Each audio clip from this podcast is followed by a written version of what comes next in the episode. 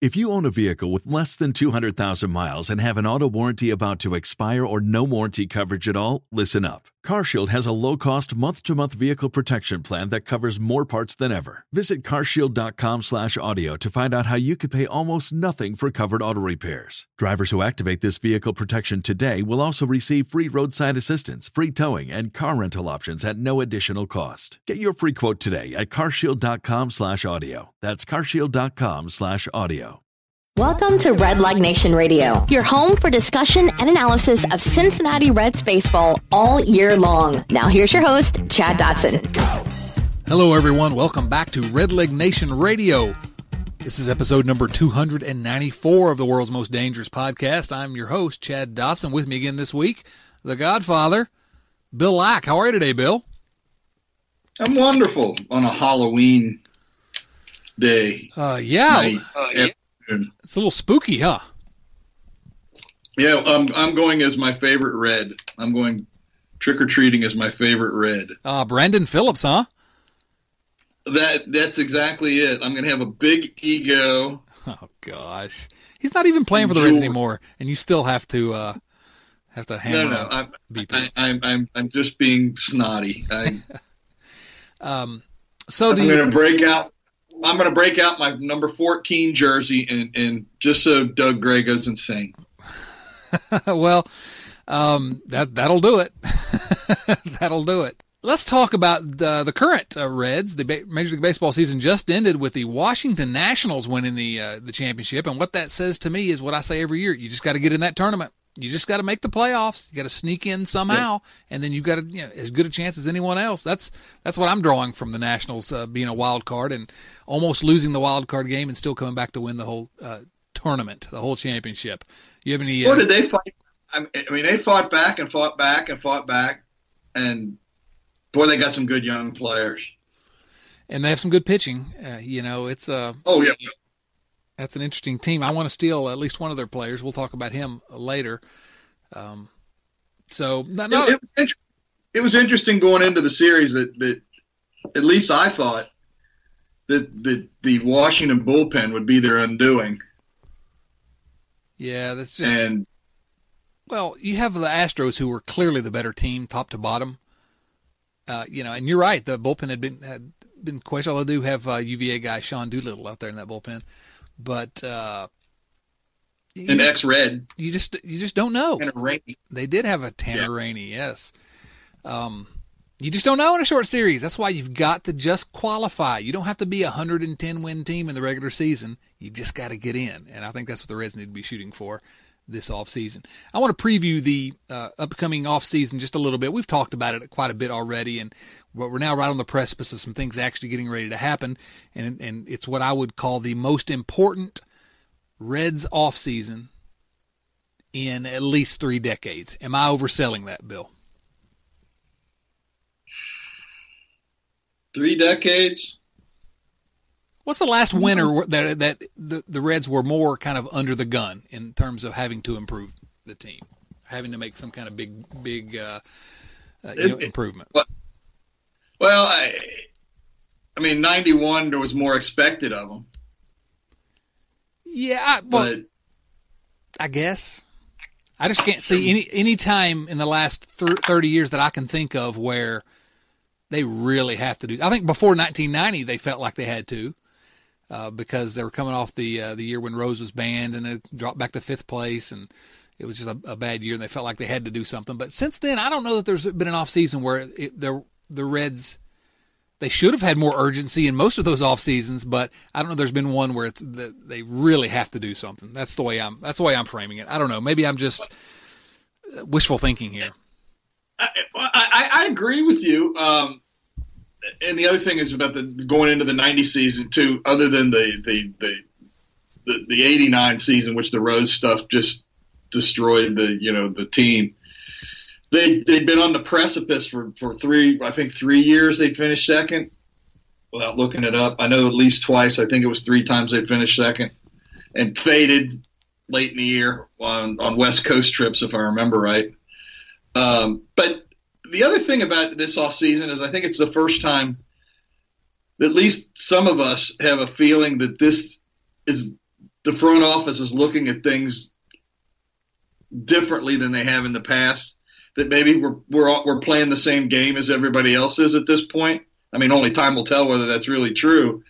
But you know, uh, the, the the hiring of the hitting coach and and and, and you know the, the pitching philosophy throughout the organization and the team moving forward with what seems to be a hitting a plan for the hitting philosophy throughout the organization it gives us hope that there's that, that we're going to get on the same you know game board with everybody else in Major League Baseball.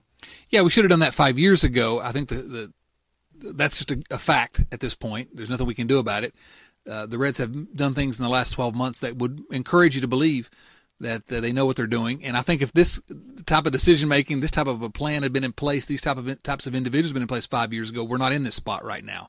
But I'm not re- I'm not willing to wait another five years for them to uh, completely break things down and rebuild it. They've got to do something on the major league level, and they've indicated a willingness. Uh, Dick Williams has uh, publicly said, uh, you know, playoffs next year is our goal, and so they've indicated that they understand that uh, the fan base is just not in a place to be patient much longer, and so we'll see. We'll see how that manifests itself. Um, in terms of big news this week, we try to run through the news at the top of every podcast. There's not a whole lot this uh, this week. Our guy uh, Bryan Price, former Reds manager, was hired as the Phillies pitching coach. Good for Bryan Price, I guess, right? Yeah, I'm, I'm happy for him. I mean, it, I don't think anybody would ever say Bryan Price is a bad guy or anything like that. And Trent Rosecrans and, and, might. Well, he might. Yeah, but uh, he's he's he's been a very effective Major League Baseball pitching coach. Yeah, when he was the Reds pitching coach, uh, he was he was fantastic. I had no issues with him as pitching coach. He was probably in over his head as manager, although again the front office didn't make things easy for him by not giving him good players. But uh, I don't know. Uh, good good luck to good luck to Bryan Price. I don't have any. It's funny that they uh, hired uh, Bryan Price while also flirting with Dusty Baker as their manager. So yeah, yeah. Um, other news, really, the only other thing that uh, I can tell you is the Reds are getting ready uh, to make a major concert announcement, as Doug Gray uh, reported um, at RedLegNation.com. A major concert announcement. Now, who, who do you hope the, uh, the, the concert is going to feature, Bill Lack? If who do I hope? Yeah, they're going to have uh, what concert's going to be announced at Great American Ballpark sometime in the next year. Who would, if it were up to you, you could bring anyone in. Who would it be? At, at this point, for me, it'd probably be Springsteen. Get oh gosh! All right, we're done. We're out. No, you know the rule on Red Leg Nation Radio is you are not allowed to mention Bruce Springsteen in my presence. No, I didn't know that. So I, I will be bringing it up at every opportunity okay. from now okay. on. You need to read your, need to read your contract. Okay, that was specifically laid out in well, black and white. You're gonna have to find me then. yeah, I will. Um, good grief, most overrated artist in the history of the world, Bruce Springsteen. Um, so, what about the Stones? The Rolling Stones. That'd be a good I, one. That, that wouldn't do anything for me. Um, and, and, I'm not taking away anything away from the Rolling Stones, but uh, other than Mick Jagger, who is phenomenal in phenomenal shape for a man that's what 74 or whatever. Can the rest of them even stand upright any longer? They're, they're touring when they can, still uh, going strong. Um, not as strong as they were, obviously, but uh, that, I say that because that's one of the, the few out there that I've not actually seen live. That I kind of it's not. I wouldn't say it's on my bucket list because it certainly wouldn't be, but uh, no. musical acts. I, that's one I would like to see just so I can say I saw them had an opportunity when I was uh, in in school, in college, and uh, some of my friends went, but I was a poor college student, couldn't afford it, so I, and I've never gotten a chance to do that. So that'd be fun for me. I don't know. We'll find out. Um, and and you know we're assuming that it's going to be rock music. It could very well be a country artist. It Ooh, could be. I hope so. Maybe maybe Shania Twain. She's a big country artist, right? I don't think she is anymore. What year is this? I couldn't tell you any. Uh, uh, Kenny Chesney, he's a country artist, um, a current one. Yeah, Key, uh, a Key West guy, as a matter of fact. There you go. That's about the only one I can. Uh, uh, uh, Zac Brown, who played at the ballpark last year, the year before, I think it was two years ago. I'm not sure. He, would that qualify? Uh, although I, I, hear good things about the, the Zac Brown band, would that qualify as a major concert announcement? We went to the show. My wife is a big fan of Zac Brown's, and we went. I wasn't really thrilled with. I, I shouldn't say I, I, I wasn't a concert that I would have picked to go to, but I enjoyed it. And I tell you what, they did a cover of "Whipping Post" by the Allman Brothers that was outstanding, and he can play a guitar for a front man.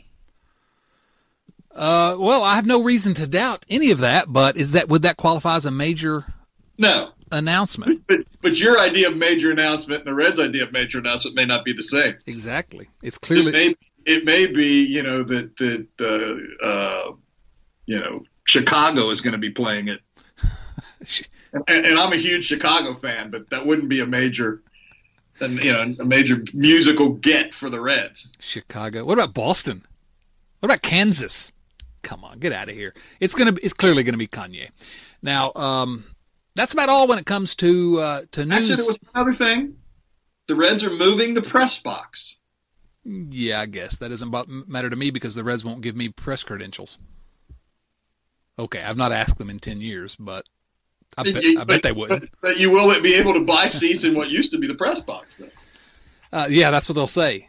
that's what they'll tell me when I ask for credentials. Uh, you know, oh, all right, we'll put you right exactly where uh, the press is. You were the Reds. Would you give you credentials? Absolutely not.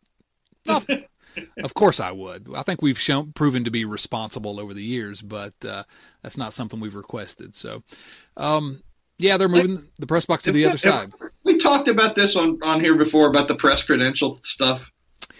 Uh, no, I don't think so. I don't know that I mean, we have.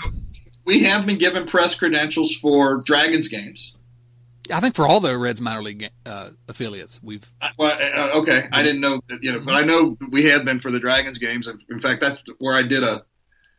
My, I think it was our first one of my first interviews on, on here with Jay Bruce was yep. on the in the dugout at mm-hmm. Dragon Stadium, and and I will admit I felt like an interloper. Right, right. You know, it, it was very odd, and maybe you get used to it, you know, and, and over time, but you know, I'm, I'm, i was there. You know, there was guys that they were actually working for a living, and yeah, I I requ- requested credentials one time, and it was in 2006 when Castellini they were having a press conference to announce that he was uh, uh, had bought the team, and there were just his introductory press conference. And I thought, oh, it'd be cool to be there for that, and just you know be able to write about it, and was uh, laughed out of the room and I've I've never requested it since because for the reason that you just said. Really, do I need to be there day to day? Uh, you know, uh, if there's some specific interview I wanted that had to be done at the park, I might do that. Um, working on a story for Cincinnati Magazine coming up, and I may actually uh, go through them for credentials for uh, Reds Fest maybe. But uh, you know, we're just we're, we're talking about the Reds, but we're not really in the new in the business of breaking news or reporting the news. Uh, we're commenting on the news. We're more like columnists, I would guess, is what I would say. So, yeah. Um, somebody like Doug Gray, uh, he does real reporting, at, especially at minor league uh, yep. games. Uh, you know, that's that's different uh, when it comes to online media. But anyway, um, and maybe Doug and I can talk about that a little more. He and I have had some conversation on that topic. Maybe on the podcast at some point we will discuss that. But but Rob Butcher would do everything he could to. Yeah, I'm not going to make any comments about Rob Butcher because uh, I think that uh, the the Reds uh, media relations department has a lot of great people that work there, uh, but Rob has been a little bit uh, behind the times, uh, at least yep. behind what other teams do. So whatever, that's the Reds. again, I'm not begging them for credentials. I don't need them. Some people do need them that are trying to make their living, um, yep. and sh- should be able to get them. But for me, I'm just a Yahoo out here talking about this team. Although I'd say that I, uh, you know, spend as much time or more obsessing about this team as anybody that covers the Reds. I just may not be in the park as much. Um, and are more invested. No, way more invested, but that comes from the, the, the fandom side of it. Yep. And we've never hidden that either. You know, we're no. we're, we're fans. We wear our biases on our sleeves. We're the Joe Nuxhall of the Podverse universe. I think you're. That's probably a good way to put it because Joe never quit being a Reds fan. Nope. So my guess is Joe even rooted for the Reds in '61 when he was in Kansas City. I bet it killed him though. The one year he was gone, the Reds go to the oh. World Series. I bet it killed him. Even imagine. Yeah.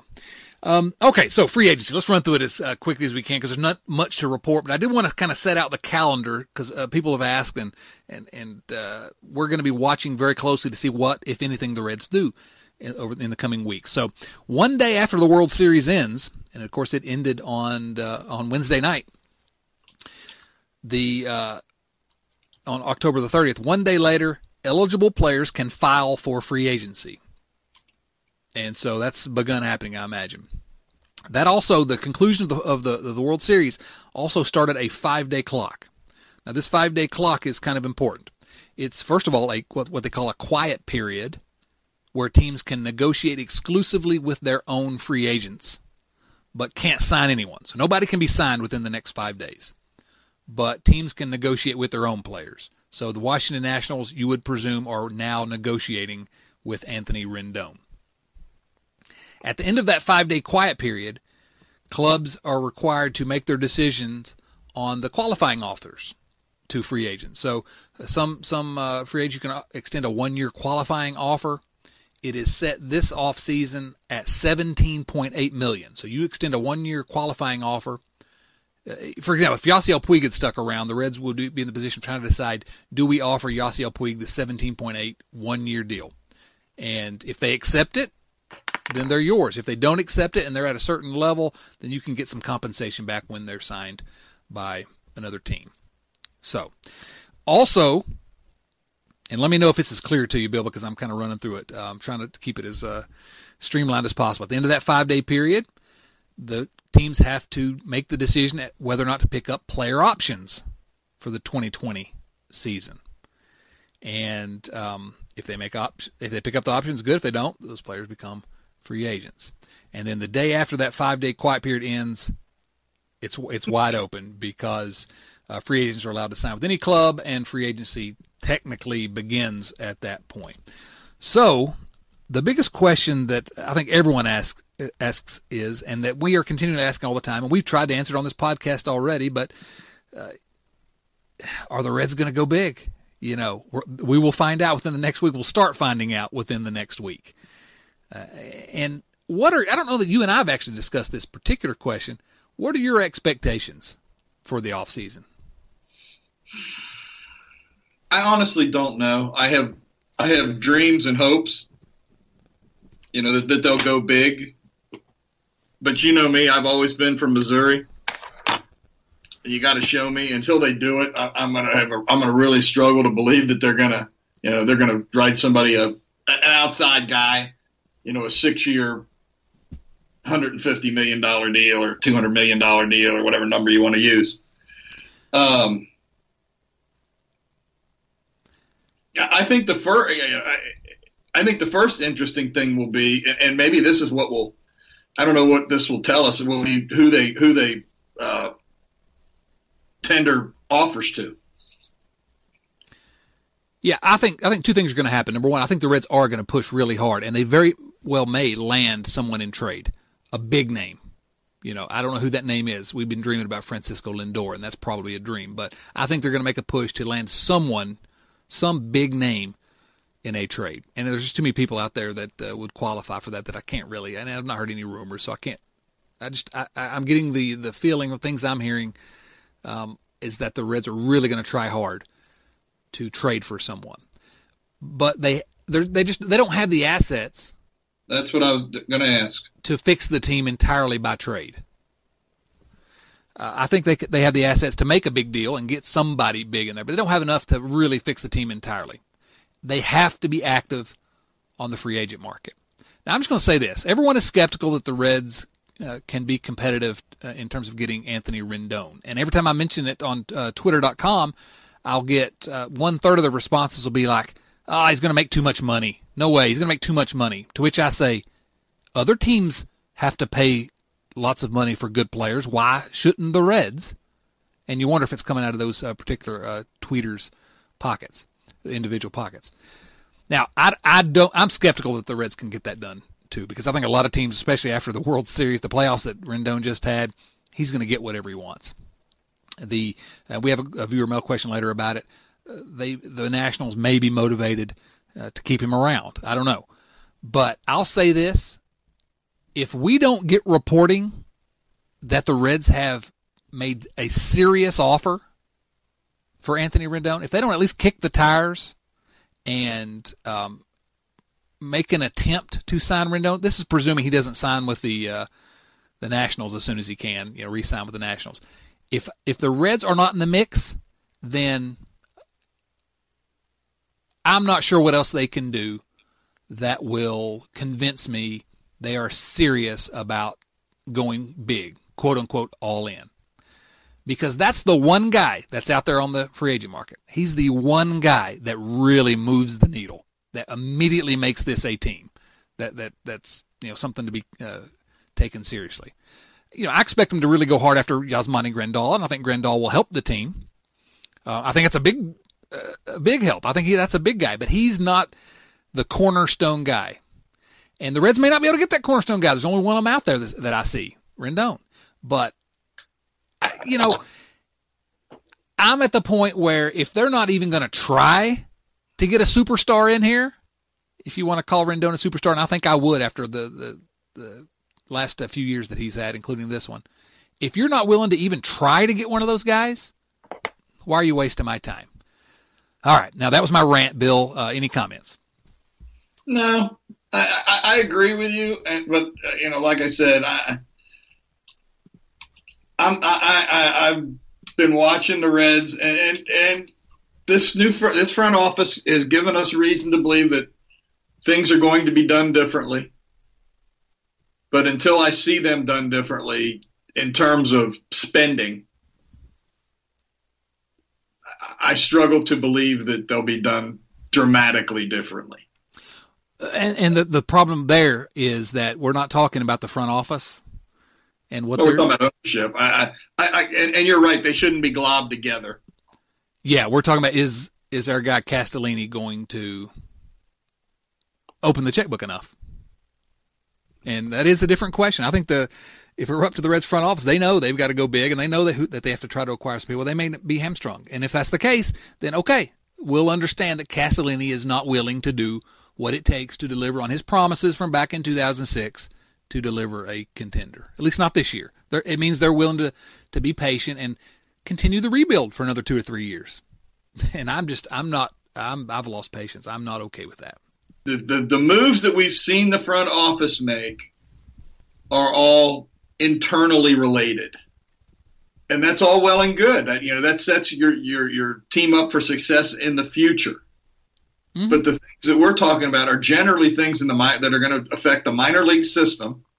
And it's not like our minor league system is loaded that it's going to that, that guys coming up are going to turn this team, uh, uh, you know, a 15 to 20 more win team next year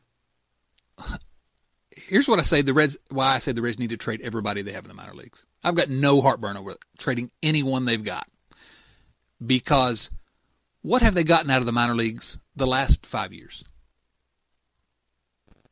I mean, really, what what has the minor league system produced? Uh, I know we got a different group in charge now, and hopefully in the next in the future they're going to revitalize the minor league system. But what have the Reds gotten out of their minor league system? Nick Senzel, Jesse Winker, Jesse Winker. Okay. Senzel may be a Winker's not a star. He's a legitimately good major league player. Senzel may end up being a star. I think he will be. Nothing else. And there's no reason to believe that anyone in the currently in the minor leagues has star potential, uh, other than maybe Hunter Greene. So trade them all. If you can get somebody that we know is going to help the major league team, trade them all. I, I, saw someone use the, the phrase uh, pillaging the farm system. Bring it on. Pillage it. Burn it to the ground. Uh, mortgage the future. I hate that term. Mortgage it. I'm sick of waiting on a future that has never come in the last 30 years with, you know, very, very small uh, uh, windows. Burn it to the ground. Get a real major league team in Cincinnati for the first time in a long time. Have I made myself clear? Yeah, I think you have. Because I mean, you've been beating this drum for at least six months.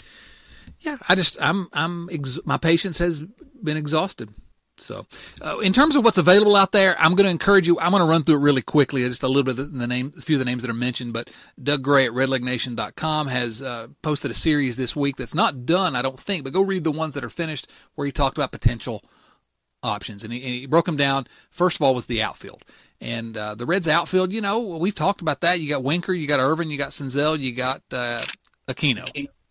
You know, those are four guys. I like all of them, as it were. Um, but that's an area that needs to be uh, upgraded. Here are some of the names that he mentioned. Hunter Pence. Uh, you know, he was American League Comeback Player of the Year. He did make an All Star team, um, but he's going to be 37 years old, so he's nothing more than a stopgap. But I don't well, know. he's not even a stopgap. He did. He had, he had a decent year this year, and he only played 83 games. Yeah, and and, and he'd been terrible the two years before that. Mm-hmm. Uh, he mentioned Corey Dickerson. No, that's not uh, to me not a not an option. Um, now Nicholas Castell Cast I never, never how to say his name Castellanos Castellanos Castellanos Castellanos Castellanos. That's how we'd say it around these That's parts. That's how they said down there in Virginia. That's the way we'd say it around these parts. Don't you worry about that. Nicholas Castellanos. Now I do like him, and I think he was kind of a guy that was under the radar a little bit in Detroit. Uh, and came to Chicago and played really well. And as Doug said, it's very likely might get him paid. But uh, I think he could hit, um, and I think he's a guy that you could fit into the uh, fit into the uh, lineup pretty well. Any thoughts about uh, about him? I like him, uh, but again, he's not, he's not a guy that's really going to move the needle. I don't think. Uh, you know, his his last three years, or at least the last two years, have been about the same. Yeah fine. And, and, and, he's really bad defensively, as Doug pointed out in that article. Um, I mean, he is only 28. That's a good thing. Yeah, yeah. I just think when we talk about moving the needle, um, he does improve the team, and I think that other than a guy like Rendon, or maybe Gerrit Cole, if you want to say him on the pitching side, um, yeah. And, and you know, uh, you could maybe make the case that Grandal is kind of up to that level. I'm not sure that we can say that, but in terms of free agents, there aren't a whole lot of guys that are really going to yep. move the needle that much. So we got to talk about can they improve the roster? And I think he improves the, the roster. Is we, we got to figure out how much money do you really think they're going to spend a year? You know, the, we've talked. The numbers I've heard are between thirty and forty million increase. Mm-hmm. You know, and then and then somebody is going to have to make a decision as to whether it's better to bring in you know, the one guy or three guys. Well, if those three guys are Grandal, Castellanos, um, and uh, Didi Gregorius, I think you improve the team enough around the, the diamond that uh, you know you don't necessarily have to go big. When we get to Gregorius, I want to talk about him because I'm not convinced that he the difference that he would make would be worth the money you'd spend. Yeah, maybe not. We'll talk about him in a moment. We're there. We'll be yep. there in a second. Marcelo yep. Ozuna was the other interesting name. I think the Reds have already been rumored to be interested in Marcelo Ozuna. Uh, I like Ozuna. I know some people are down on him, but I don't know. I just uh, I like Ozuna, and I think that uh, he's due for a, a, kind of a bounce back season starting next year. He'll be just uh, he's just getting ready to turn 29, so he'll be 29 next year. I I, I think Ozuna helps this team. Um, and then Yasiel Puig. What do you think about Yasiel Puig? I think his time in Cincinnati is past. I I, I loved him here, um, but I think I'd go a different way if I was the Reds.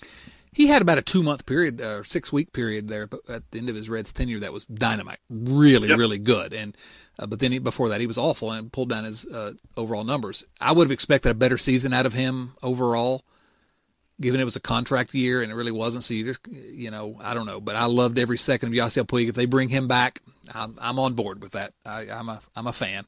I, I agree. I don't think it's going to happen. I mean, but, but if they brought him back, would you see it as a definite improvement? Yeah, yeah I think so. Would you? Okay. I think I, am not sure I would. I'm, I'm over Aquino. After after what I saw of him playing for the Reds, eh, again, again, it's it's improvement versus you know, there's only the pie's only going to be so big. And would you be better off spending the money somewhere else? And I, and I, and I don't know the answer to that. Yeah, I'm just I love Aquino. I'm just not uh, I'm not confident in counting on him to be a, a, a guy. No, I'm not either. Right? so, um, but he may be that guy, and I hope he is, and makes me look silly. Uh, the other guy, I know you have a lot of thoughts on this uh, this name, Bill, because I have the same thoughts. Um, Shogo Akiyama. Boy, he's good, huh? I have no idea who that is. Japanese uh, center fielder. Well, I, would have guessed that. and uh, I have no idea anything about him other than he's supposed to be pretty good, and the Reds have never signed anyone from uh, Japan. So. Um, you know, the guy, you know, the guy that I and I had. I'll be honest, I had to look him up after I read Doug's article. This Lonnie Chisenhill or Chisenhill, Chisenhall, Chisenhall, uh, Chis Chisenhall. Yeah, you really haven't heard of him. No, I, I mean, I know he's missed basically the last two years, but he's still pretty young. If you could get him for a, uh, you know, cheap for a flyer, I bring, I give him a shot. If you're unable to upgrade otherwise, but again, I'm past the point of being willing to get, give the Reds the benefit of the doubt on taking flyers on people. But I wouldn't spend. Well, no, and even even if you did, you know, if you could get him cheap, I'd still bring him in. Yeah, depending on what. Right. Yeah, if depending on what he's if he's being given an offer. His numbers are very somewhere. intriguing. Uh, it'd be interesting to see if he gets an uh, opportunity. Someone's going to guarantee him a uh, a starting spot. He's probably looking at a minor league free agent deal. Yeah. If, if, if, the if the trend continues that, it was this year, that's true, and I would absolutely bring him in on on that. So, uh, what about trying to get a center fielder in trade or? I think we probably feel the same as this in trade or free agency, and moving Senzel back to second base. I, I think whatever makes the team better. Yeah, I think it just gives you more options. I don't have any problems with it at all. No, I don't either. So, all right, uh, the next. Uh, you know, the other guy that, that Doug mentioned that, that, and he's older, and it, again, it would depend on, on is Gardner. You know, about seven years ago, there were some rumors that the Reds yep. were exploring trading for Brett Gardner. I was really excited about it. He's got got on base a lot. Yeah, defensively good. He's also you know sixty years old now. He's thirty six. Same difference. Um, you know, but he's still playing a little center field. Um, yeah, yeah, center field for the Yankees. Uh, he's primary. He's a left fielder. Um, you know, he he he'll be he'd be better defensively even at his age than what the Reds will have out in left field with uh, Winker and Ervin. Um, I'm not entirely sure, although you could probably make the case that he would hit better than those two. I, you know, at least for next year. But man, you just signing a guy that age, I think I think he will. Yep, I, I know. You know, and, and they're going to be looking for a you know three four year deal, I would think. And and I you know, and I agree. I'd struggle with a guy that age, but would, would he's, you, at least, he's at least at 36. He's still really productive. Wouldn't you like to have had that guy the last seven years? Oh yeah. I mean, he's he's been. And he came out in center field for. Yeah. Mm-hmm. Um, all right, so Doug's uh, next uh, group that he looked at in terms of free agency were the middle infielders, and you wanted to talk about Didi Gregorius. That's the that's the big middle infielder that's available in the free agent market. Yeah, uh, and I don't know. He, he, yeah, I know you know he, he had a good year in, in what was it? I guess it was 18 mm-hmm. uh, he, he, had a really good year and a pretty good and a good year in seventeen. But I mean, this year he's, he's he hasn't been when he played he wasn't very good. Yeah, but he was hurt. He was hurt all season. And he's you know turning thirty, which is the same age as Galvis. They're they're approximately the same age. And you got Galvis for five million, and I, I have no idea what you'd have to pay Gregorius, and I'm just not sure the production is is going to be enough better that it'd be worth the money to, that you're spending. Well, let me pull up uh, since you want to compare him to Freddie Galvis which is ludicrous, Bill Lack. Um, I want to pull him up here really quickly and, and look at his uh, production. Freddie Galvis, who, uh, if you upgrade elsewhere, I can live with Freddie Galvis as your shortstop. But Freddie Galvis uh, had a 2.3 uh, wins above replacement season in 2018. That was the best he's ever had um, in his career. The last four years for Didi Gregorius, Uh, this year was a 0.6, which was which was not good. The last five years, so which was not good. But before that, 4.2, 3.7, 2.2, 3.1. This is a solid, and that's from ages 25 to 28. Uh, he was hurt this year at age 29. This is a guy that solidly productive, um, good defensively, if, though not perhaps not spectacular, but I think he's a solidly above average shortstop, and I'm willing to, given that he had four you know, above average years in a row, um, average to above average years at ages 25 to 28. I'm willing to chalk up last year to injuries and be willing to sign him. Now, again, that becomes how much is it going to cost? Or do the Yankees want to hang on to him? I don't. I doubt that they that they do at this point. Um, so uh, I'm I'm a little higher on him, but I, I, I do agree with your uh, general tone, which is that yeah, this year was not one that uh, not type of year you want to see out of a 29 year old getting ready to turn 30 and uh, signing as a free agent middle infielder. Uh, is that a fair way to assess your argument on that? Yep. And, and and and the big thing everybody talks about is his offense, and and I'm looking at his you know his OPS plus, and and and he hasn't been above average, but two years in his career. Yeah, but overall, he's a shortstop. How many shortstops have been above average? Uh, more than that during that same amount of time.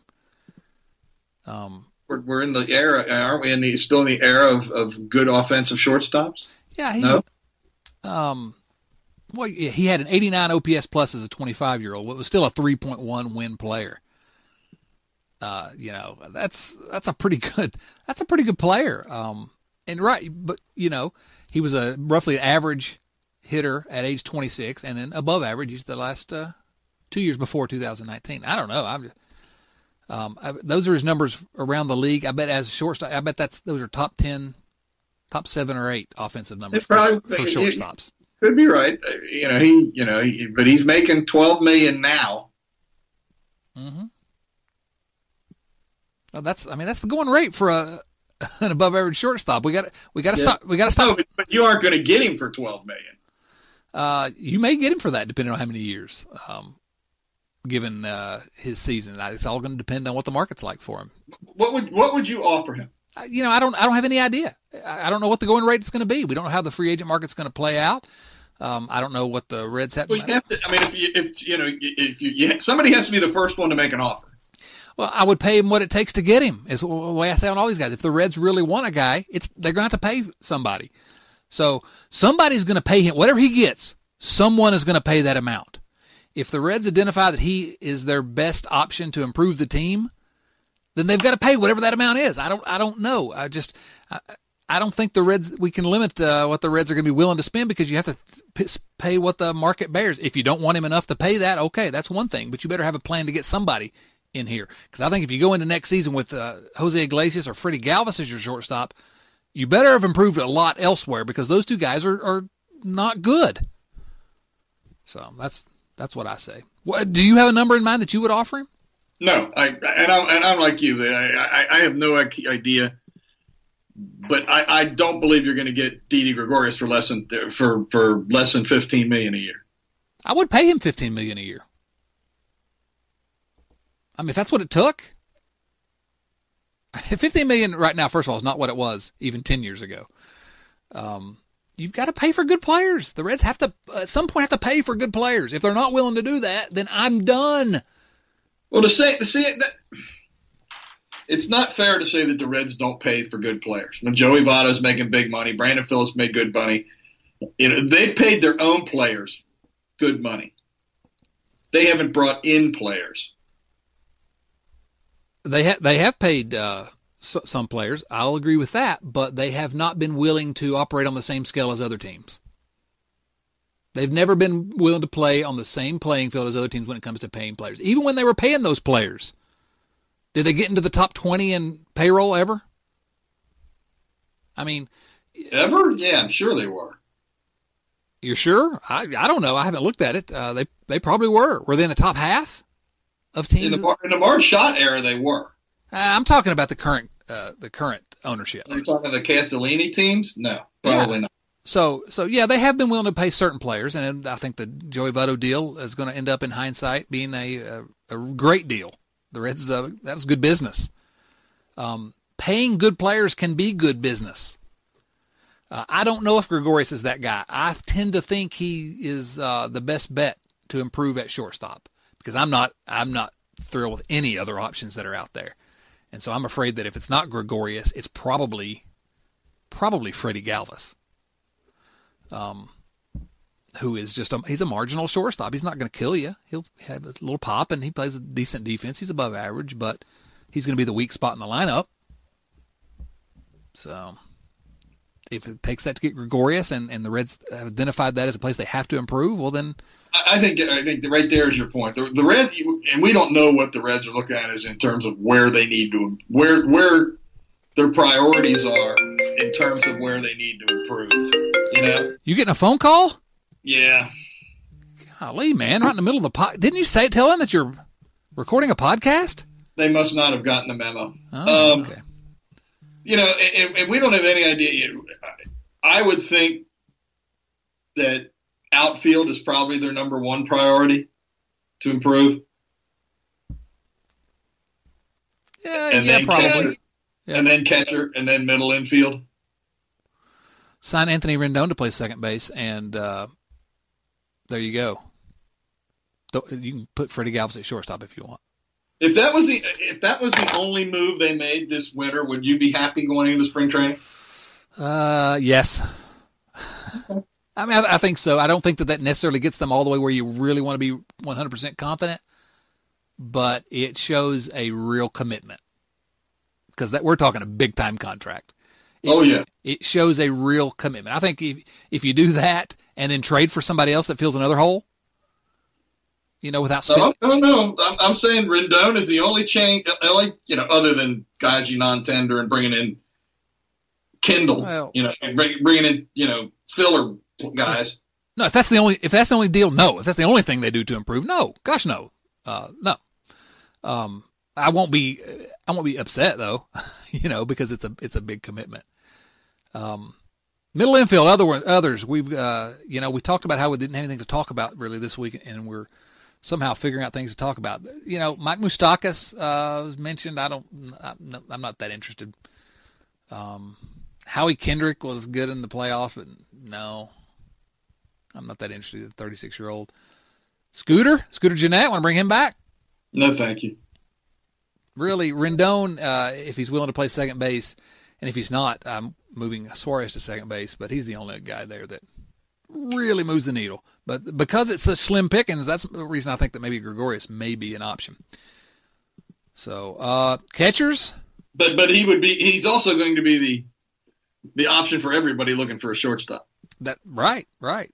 That that's what that's why I say Rendon's the guy for if you're looking for a third baseman or maybe a second baseman. He's the guy. He's probably the only guy. Gregorius is really probably the only guy that moves the needle anywhere for teams. Okay, if we're going to say that because other teams want them, the Reds can't get involved, let me know that because I'll check out. I'll go watch the you know hockey. Uh, I'll turn into a blue Blue Jackets fan or something. Um, because I, I don't have any interest in following a team that's. It's, they don't play in the summer, Chad. It, um, uh, well, that's a good point. Um, it, it, it's why it's why I just can't get around to dealing with the Bengals because they're not serious. They're not playing the same game other teams are playing. If the Reds are going to be like that, then fine. Okay, we'll find out this winter whether they are. Um, and if they're not, okay. Um, am I going to quit watching them? No, but don't ask me to believe in anything you're doing until you show me that uh, you're serious about playing on the same playing field as other teams. So if we're just going to say that they're going to be really popular and the Reds can't get them, then why are we fooling with this? Catchers, Grandal's the guy. Yeah, he's the only he's the only thing that you really that, that What what about the idea that I'm gonna, I'm gonna make a proposition to you. Yasma, Yas, out of all the free agents that are currently uh, expected to be available, Yasmani Grandal is the most likely to be a Cincinnati Red of any of the, the bigger name ones. I would tend to think that's probably true. I, I, tend to think they're probably going to go after him pretty hard, given that they tried really hard to get a catcher last off season. Um, so. Gregorius might be the other one that would kind of fit into that same slot. Yeah, uh, Rendon is you know Rendon. I do, and I think you're going to get Gregor- you could get Gregorius cheaper than you're going to get Grandal. Why not both? I didn't say you couldn't get both. I'm just saying. No, right, I, I know you didn't say that, but I'm just saying. We talked about what if Rendon is the only deal. What if they go out and get Grandal and Gregorius? That improves the team pretty significantly, and I'm probably willing to at least uh, go to bat with this group, uh, especially if they can make a, a trade to improve some. That doesn't have to be a drastic trade. If they got Gregorius and Grandal and, and, and made a trade for a corner outfielder, starts to look like a pretty good team. I would be pretty happy. I think it would surprise everyone if the Reds were able to land both of those guys in free agency, though. Oh, I'd be very surprised. Yeah. All right, you want to answer some viewer mail questions? Sure. All right, these are, as always, actual letters from actual viewers. First question comes to us from Joe Farsing at uh, patreon.com slash redlegradio. What are your top five and bottom five Reds trades in the past 20-ish years? Uh, and I made some notes. I don't know if we can do top five or bottom five, but I did make some notes on on both those. Um, do, do you have like a best and a worst? No, I, I, I am struggling to come up with the, uh, the okay. trades. Okay. So so let, let me just chime in on you. Let me chime in on yours. All right, here are the five that off the top of my head I came up with. Um, Bronson Arroyo for Wily Mo Pena. That's tough to beat that one. That's a really good deal. You didn't give up anything of substance, and you got a guy that's probably going to be a Reds Hall of Famer, and really, really, really good hair. Oh mercy! And, and he plays guitar. Um, he plays guitar. Luis Castillo for Dan Straily, who they just picked up off the waiver wire the year before. Tough to beat that one. Castillo's an yep. all-star and looks like an ace now. Um, what about uh, Brandon Phillips? In exchange for Jeff Stevens. That was a really good deal. Um, yes, it was. Brandon, Again, another, another, future Reds Hall of Famer. Right, in exchange for a guy who was just never uh, anything. Let's see. I had. Uh, what about this one? This one may uh, cause some controversy, but I think it, you can make a good argument. Um, Ken Griffey Jr. You know, Jr. I was thinking when, when I yeah I, I thought of that. I, he wasn't. Who tra- who, the only person that we traded away. Well, Dan Wilson had a, played for a long time out. And wasn't he part of that trade? Uh, was Wilson part of that trade? I, the only one that I remembered that really made any kind of an impact was Mike Cameron, who ended up being a really good player. But well, I, you know what? I bet I'm thinking of a different trade with Seattle. Um, I can't remember. Who did we trade for Griffey? Do you remember? Well, I'm going to have to pull it up here. Yeah, I do uh, remember. I had it up a moment ago and accidentally closed that tab me pull that back up. Um, I know Mike Cameron was involved, and um, let's see, Mike Cameron, Antonio Perez. Yeah, Dan Wilson wasn't in that trade. Infielder Antonio Perez, right-handed pitcher Jake Meyer, and right-handed pitcher Brett Tomko. Yeah, that's that's who the other one I was thinking it was Tomko. Yeah. I mean, you can make an argument that if the Reds had hung on to Cameron for the length of time they hung, hung on to Griffey, Cameron was a good player. I mean, he was a really underrated player. He had some really good years. Yeah, yeah. But moved around a lot. What Griffey brought, he, he was pretty good for a long time. Uh, he was not the Griffey Jr. that we expected, but he was pretty good. Hurt a lot, but he also uh, brought, I don't know, a little bit of uh, star power to Cincinnati. He brought a little bit of, I don't know. I, will I'll always fondly remember Griffey and and Adam Dunn together. I, I, think yours is kind of the, and I'm not disagreeing with anything that you say, but I think you were a Griffey fan before Griffey came here. Would be my guess. I guess, but I didn't really have any. You, you weren't know, invested. No, not really. I mean, you know, um, okay. I really wanted to see him come play for Cincinnati, and it was so big because of who he was before he got to Cincinnati. But yeah, I mean, I'm just in terms of thinking about uh, trade. I think he, that's. Uh, it's one of the biggest trades in Reds history. I, I don't know if I would agree that maybe it's difficult to classify it as one of the best of the last twenty. I, it, I think it's the biggest name coming to Cincinnati since Seaver had come to Cincinnati. Mm-hmm. Yeah, yeah, I agree with uh, that. Uh, I think the, the, the reason that at least I struggle with it is the expectations of where it was going to take the team versus what ended up happening. Yeah, well, again, that's uh, and, that, and, that's not all his fault. I mean, you know, it's not even like, it's like blaming you know Adam Dunn because they didn't have any pitching. Right. Um, Bret Boone was part of the, or, or uh, uh, Dan Wilson was part of the deal that's that brought Bret Boone to the Reds. Brought Bret Boone to the Reds. Yeah, in '93. Okay, all right. Uh, Bret Boone uh, since years. Yeah. Anyway. All right. Uh, the the other one that we have to mention, and I saved it for last because it's my favorite.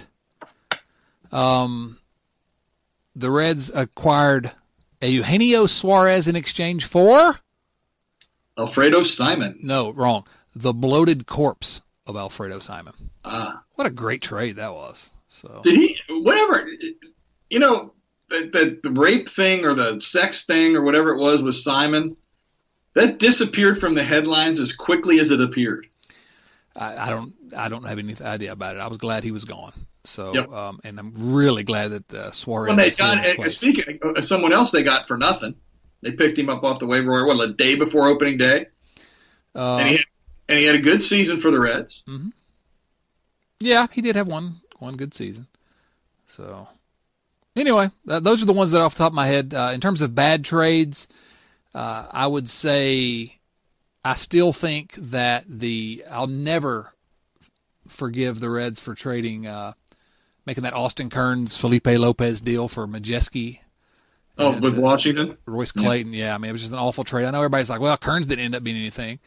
Um, but that, that was injury related. Austin Kearns was a legit budding star, and that was uh, injury related. Why he never and, and, the injury happened before he was traded, so you know I guess you can make the case he was damaged assets. But the Reds got nothing. They were trying to make a deal that would really push him over the top, and uh, traded for a, a Majewski who had, his arm was dead, and uh, Jim Bowden just got fleeced in that deal. Everyone agreed that at the time he got the Reds got fleeced in that one. Um, what about uh, this one? in terms of bad trades, I can't think of a ton that are really awful, but uh, the, trading Josh Hamilton for Edinson Volquez and, and Danny Herrera. Uh, I know Hamilton was in the news. Uh, he's been charged with a felony. Yep. Um, I saw that just before, I don't know, a couple hours ago. I hadn't seen that. So maybe uh, we shouldn't be pining for the Josh Hamilton years, but think about how great Josh Hamilton was after that trade. Volquez was fine for a while, but I think I would consider that one of the worst ones. Yeah, five time. You know, he went on was a five time All Star, won an MVP, was in the top ten of the MVP another year, and yeah, he had some really really good years in Texas. The other one I think you can make the case for is uh, the Johnny Cueto trade. Even though at the time I thought that's a you know get three left-handers with uh, solid credentials, um, Cody Reed, Brandon Finnegan, and John Lamb, and you get exchanged for a couple of months of Johnny Cueto you know, I think at the time it was a, a good deal. I think uh, in retrospect it looks really bad because of the name Johnny Cueto, who'd been great, and uh, the Reds got essentially nothing out of that to this point. Yeah, I mean, I still think Cody Reed. Uh, the clock's still running on Cody Reed. I, I'm, I'm not giving up on him, but uh, he, you know, it, it, he will have to do something very significant to. Uh, yeah. So. Uh, that's a that's a bad one. I wonder how much of that is because of the Reds' continuing failures to develop anyone out of their minor league system. How much that hurt those guys. Um, all right, next question from Logan Hundley at patreon.com slash redlegradio. If Stephen Strasburg opts out of his contract, will the Nationals focus on re-signing him or Rendon more? Welcome to Washington Nationals Radio. uh, I say Rendon. Um, that's a tough one. Strasburg's a homegrown guy. Yep. They let a homegrown guy get away. I don't know. They they'll try to keep them both. Um, don't know. I'd like to have Rendon on my on the Reds though. How about? Really?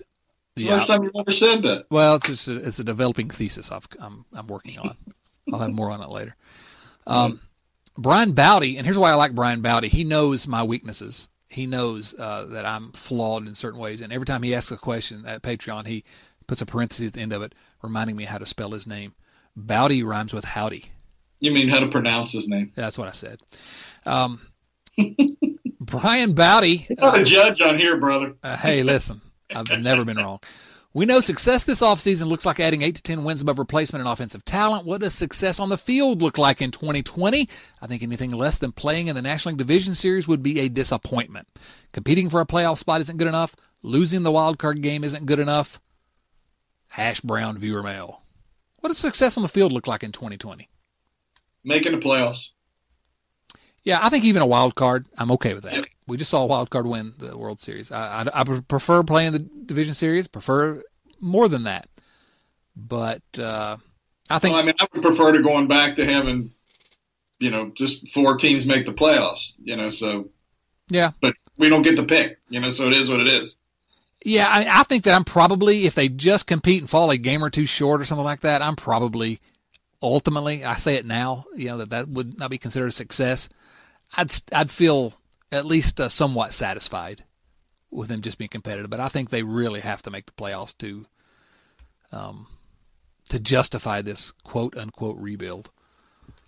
Um, Nathan Connor uh, got a good question about uh, free agency that we really just aren't going to have enough time to unpack there. Um, but he he makes the point that a lot of the Nationals guys were only one of them was a draft pick. He says of their uh, of the ones he listed here, but I think that skips over uh, Strasburg. Um, but either way, a lot of guys were acquired in trade or free agency, and so. But his question is: This doesn't have to take long. The Reds can do this, right? Essentially, um, and the answer is yes, they can.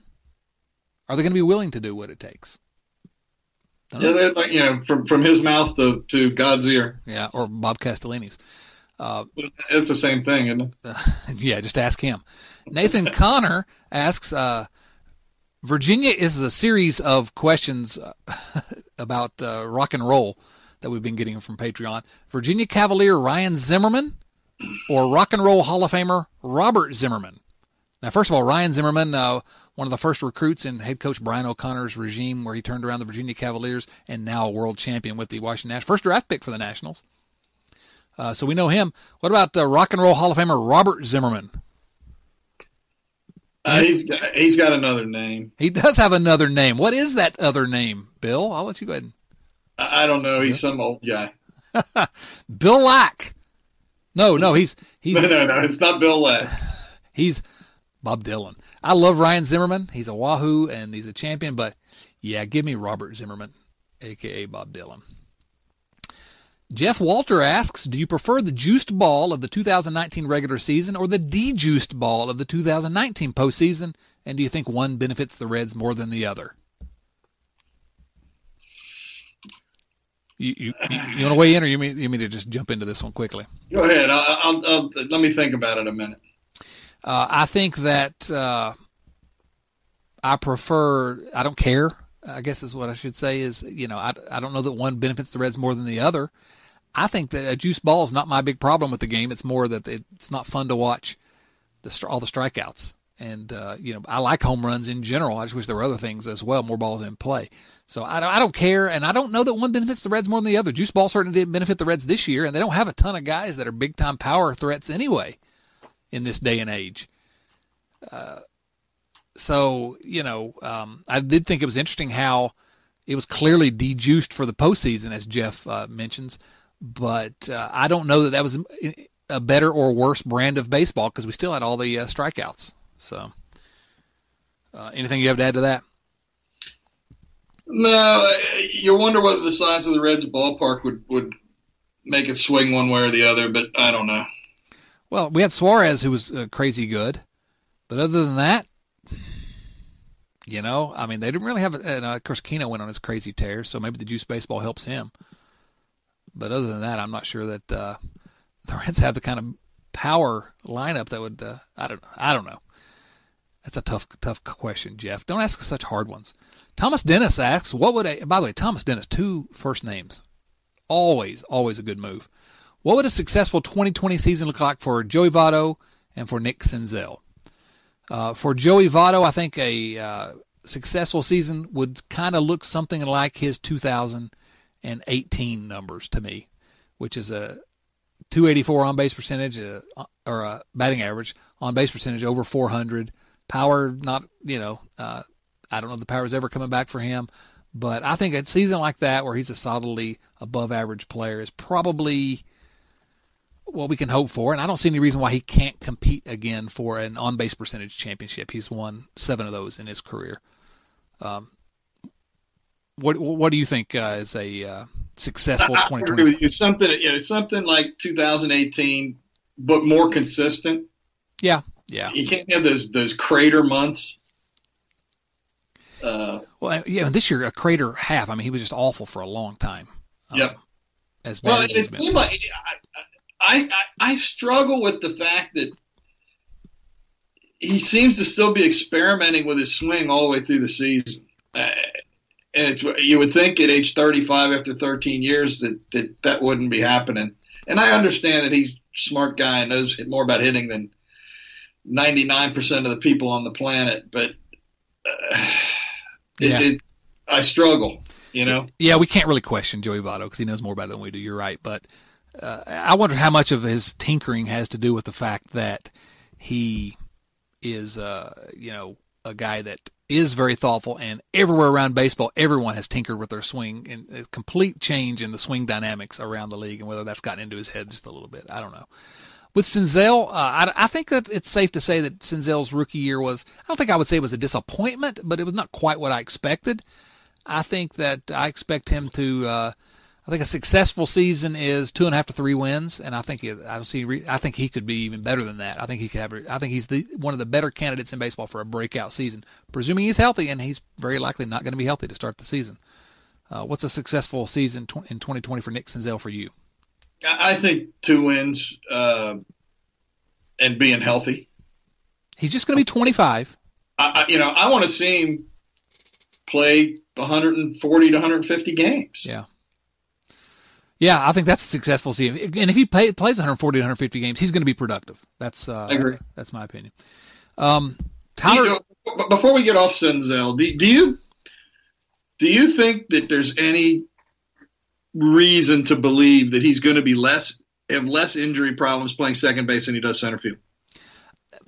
I think there's you can make an argument that there's uh, it's it's marginally safer, but I don't think I don't think it's uh it- I don't think it moves the needle as we we keep using that term, but I don't think either one or the other. He's if he's going to get a fluke injury, it could happen anywhere. He's had him in both places. Right, and, and you know you can you know you do he, he had a busted finger at, at the infield. You know That's he could be turned to double play. He could get a Ron Oster injury. You know, I, I think to say well put him back at second base he'll be safe there. I, I just don't buy that. I think maybe he, given the shoulder injury for which he had surgery, maybe uh, you know he'll have to make fewer max effort throws at second base, perhaps in terms of like long throws. But again, I don't think it's uh, I don't think it's much either way. Tyler Doyle asks, "What would be your third strike call if you were a major league umpire?" Let's hear it. He says, "You ready to give me your third strike call?" You can, you can go first on this. Okay, here's mine. Uh, picture it. I'm the umpire. Jo- Joey Votto's at the plate. Here's my third strike call against Joey Votto. Ball four. Take your base. I'm not calling any third strikes. Your third strike call on Joey Votto would be, was that a strike, Mister Votto? Exactly. Exactly. Please let me know when it's a strike. Uh, yeah, I'm not sure that I've got a third strike call, Tyler. I like the question, but I'm not that enthusiastic uh, on Halloween to, to do that. You got one? No, I do not. I- I'll say this though, I do. I've had a long-standing irritation with the ridiculous third strike calls that uh, you especially see it on like the lower levels where people just want, hey, everybody, look at me. I'd say you know strike three or just hold up my yeah, you know a fist to indicate an Yeah, out. they're trying to get to the big leagues too. Yeah, good for them. I'm not. Um, while, while we're talking about home plate umpires, for just for a second here, uh, on Twitter, there's been a lot of complaining about the umpiring in, in the World Series. And and do you know what the average correct call percentage is for a home plate umpire? I have no idea. I don't either. You know, there's a I, I forget what the what the thing on Twitter is umpire arbiter uh, umpire something where he shows the the worst call from a game and how far it was off and what the guy's percentage was correct for the thing and and, and when they're complaining about umps, I mean they're in the mid 90s, you know, low to mid 90s. That's that's pretty good for calling balls and strikes to me. Now, would I like to see a computer doing it? Probably. Uh, but yeah, I would say that um, I've long said, I think I've said it here on the podcast, I think that umpires get it right way. I'm surprised they get it right so often. When you see that box up there, I'm surprised how often they yep. do get it right. But man, there are some times where it's just so blatantly awful the calls that that's when everyone screams. Uh, and I get that too because uh, they miss some of the easiest calls that you would think are easy, easy for me to say. But I, am constantly yeah, amazed they get when you're not the one back there they're throwing 100 miles an hour at. Yeah, I, am amazed they get as many right as they do. I think uh, robot umpires or whatever is probably a way better way to do it if they can figure that out. But uh, I don't think umpires do that bad a job overall. One last uh, viewer mail question. It's a movie one, so I knew you would like it. This is again from Joe Farzing. He wants me. He wants to rank the these directors. And here are the five that he lists: Stanley Kubrick, Quentin Tarantino, Steven Spielberg, Francis Ford Coppola, and the Coen brothers. So I'm going to rank them. And if you have any thoughts about that, uh, let me know. Here's my rankings. And I'm doing this off the top of my head because this was a, a, late arriving question. This is going to be controversial in some uh, some corners. I'm going to go Quentin Tarantino. Oh man, this is tough because four of these I think are all time greats. Four of these five. Uh, Tarantino, the Coen brothers, oh, Stanley Kubrick, Francis Ford, uh, maybe Coppola third, and Kubrick fourth. Spielberg is easily fifth out of that group in my mind. So, but I think Tarantino is number one. What do you think? I completely disagree with you. Of course, of course. I'm not a big Tarantino guy, uh, and I'm really not a Coen's brothers fan. Oh gosh, Bill. I'm not. Every movie they've done has been fantastic. Literally. No, oh, I wouldn't goodness. agree. Uh, clearly. Oh goodness. All right, so who on that? Who's the best on that list then? Coppola. I can buy it. I mean, you know, just on the strength of The Godfather. But uh, the conversation's a great one. If you've not seen that one, that's a good one. I mean, he's you know, he's done some great ones. My number two would be Spielberg. he's far and away the fifth. It's not even close. He's not even. He should not even be in the same conversation with those guys.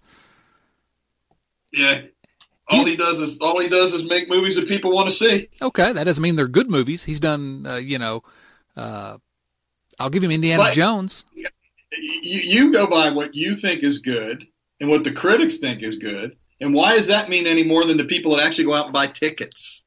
No, I think critics are often wrong, especially these days. I, have uh, yeah, I, I think that there are some movies that are good and some that are just crowd pleasers, and I think there's a difference. I think there's a real difference. Man, do you know how snobby you sound? Whatever. Are you telling me that the whatever the latest Marvel movie is is an actual good movie? It's it a, depends on how you find good. If people want to go see it, it's a good movie. Okay, I can I can give you a hundred movies that are absolutely awful that people went to see. I mean, that's that's not a uh, box office totals is not a way to judge good movies. It's just it's too rough uh, way because so many bad movies make a lot of money. Um, so that's a that's a future that's a future podcast, Bill. We're gonna have to cut it cut this one off right there. Sorry, I know you're excited to talk about movies. I did see a movie you suggested uh, on a previous podcast. We we mentioned it very briefly. I finally got around to it the last week or so. Yesterday, not really a critically acclaimed movie, but a pretty good movie. It's fun. It's yeah. a fun movie. Yeah, it was. Uh, you know, it had, it had flaws. I saw an interesting. I saw an interesting movie this week, The Current War. Oh yeah, yeah, I want to see that one. That's the, the uh, Edison, Thomas Edison, right? Yeah, Edison and Westinghouse and Tesla. Yeah, yeah, it looks good. Uh, it was, it was, it was, it was interesting. It was, it was well, it was good, and, and learned. I learned some things. It was. I want to. I want to read more about Tesla after seeing it. I'm hoping to get away to see the movie I've been dying to see. It's uh, this weekend. Just to, we'll end on this note. Parasite. Can't wait to see Parasite. So. Anyway, uh, any final thoughts for us, Bill? Nope. Go leave us uh, ratings, reviews uh, at iTunes, Apple Podcasts. Uh, tell all your friends about us, please. Uh, you all know how to subscribe wherever where you can find your podcast. You can support us at patreon.com slash redlegradio. If you want to support, uh, toss a couple bucks our way to help keep this thing going, um, keep this pirate ship afloat, as they say. Um, really appreciate all all of you that have been supporting us, not just uh, at Patreon, but all of you that download every week. It just it just amazes me that you that you do that, and I really appreciate it. Uh, for Bill Lack and Bob Dylan, this is Chad Dotson saying, "So long, everyone." Thanks for listening to Red Leg Nation Radio from redlegnation.com. Subscribe to Red Leg Nation Radio on iTunes or through your favorite podcast app and join us for discussion of all things Reds at redlegnation.com. 24 hours a day, 7 days a week.